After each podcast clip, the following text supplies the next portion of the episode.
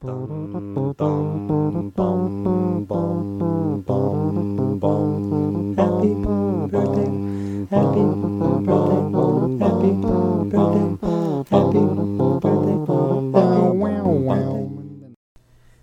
Phone Protocol for You by Leah Peterson, originally published in Writers Monthly in the year 2003.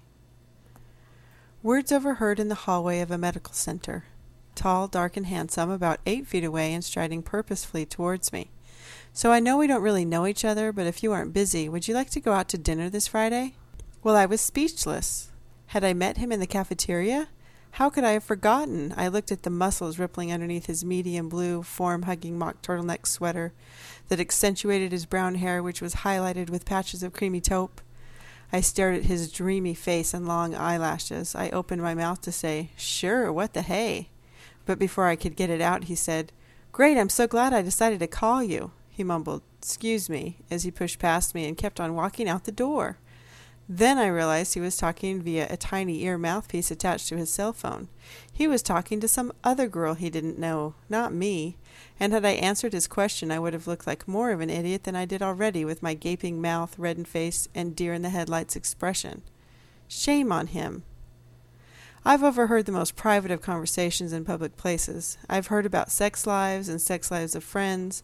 I've heard about medical things that should really not be repeated to family, let alone strangers. And how about conversations between couples in a fight? Although, unless they get too loud and I'm watching a movie or something, those can actually be pretty entertaining, so I'm not going to lump those into this category. Have you seen an exasperated individual shouting at the wall, kicking the ground, and throwing wadded paper at the trash bin, all the while saying things like, But I can stay calm? It's highly recommended for a good laugh. My theory is that we've turned into a society of reality TV, and it doesn't phase anyone anymore to overhear someone talking about all the ways they've thought of to cheat on their spouse or when they plan to do it. I personally don't want to hear that your dog has worms or fleas, or about your baby's bowel movement or puke consistency. I'd just as soon not know your bank account numbers, and could we please keep the fact that your son likes to urinate in the houseplants a secret? I enjoy the suspense. It's like when you see those men picking their noses in the car. They mistakenly believe that when they got into their auto, some invisibility cloak surrounded them, and no one can see what they do now. Well, guess what? I can see you, and I can see that your finger is so far up your nose that only the last knuckle is showing. And guess what else? I don't want to. The same goes for the cell phone abusers. If you are in a public place and decide to converse about your hemorrhoids, someone is going to hear you. Doesn't that bother you? I know it bothers me because knowing my luck, that someone will have to be me. I've decided that cell phone behavior should somehow be monitored. People talking in a public place on their cell phone should have to wear a sign while having private conversations. You lock the door when you go in the bathroom, it means occupied, and people know not to open the door. The elevator tells you if it's going up or down. People waiting for food at the Mexican place hold a sign until they get their food. Why can't people on a cell phone wear a sign around their neck or on their head that says, Don't mind me, I'm saying things of a private nature in public? You may want to shut your ears.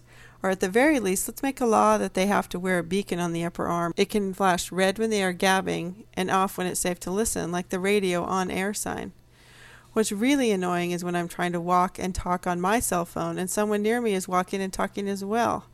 There I am, totally immersed in a conversation with my sister about our diet regimens, exercise patterns, and if we are regular or not now that we're on our new high fiber, high protein, and low carb system, and some rude person interrupts my train of thought with a comment about the latest Matrix movie. I like the movie for the most part, but geez whiz, I don't care what you would have done if you had been Neo. He's a fictional character. And while we're on the subject, that goes for Batman, Elektra, and anything Vin Diesel pretends to be. I'm trying to have a conversation here. Equally annoying is when I'm driving in my car and some stupid person chatting on their cell phone while driving doesn't pay attention and starts to lane share with me. I mean, come on, I've got a delicate balance going. If I'm not careful, they'll make me spill my tea or poke myself in the eye with my mascara wand or even drop my own cell phone, and that would be bad if it was a call from a client.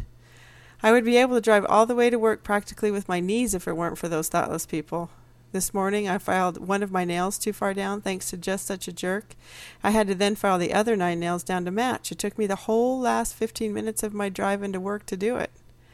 Other people on cell phones shouldn't be allowed out of the house without a sign, and they should definitely not be allowed to lead unsuspecting women along when they have no intention of actually asking them out on a date. It's very cruel. I think this is a totally legitimate gripe. Chicken bone, chicken bone, chicken bone pizza. Chicken bone, chicken bone, chicken bone pizza. Oh no no no, not not the pizza. Oh no no no, not the pizza. The bones in the chicken wings get stuck in your teeth, and you can have a little problem when you get to the drumstick. Pass on the pepperoni. Cover them with cheese on top. Mm. you know what I'm saying?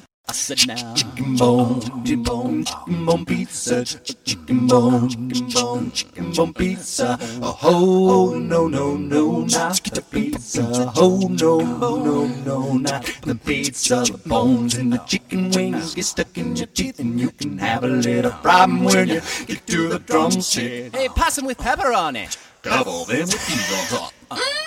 Uh-huh. Hey, bad dog. Uh-huh. I said no. Chicken bone, chicken bone, chicken bone pizza. Ch- ch- Chicken bone, chicken bone, chicken bone pizza. Chicken, yeah. Chicken, chicken, chicken, yeah. Chicken, that's it. Now chicken, yeah. Chicken, ooh, ah, chicken, chicken, yeah. Ah, you know what I'm saying? Chicken.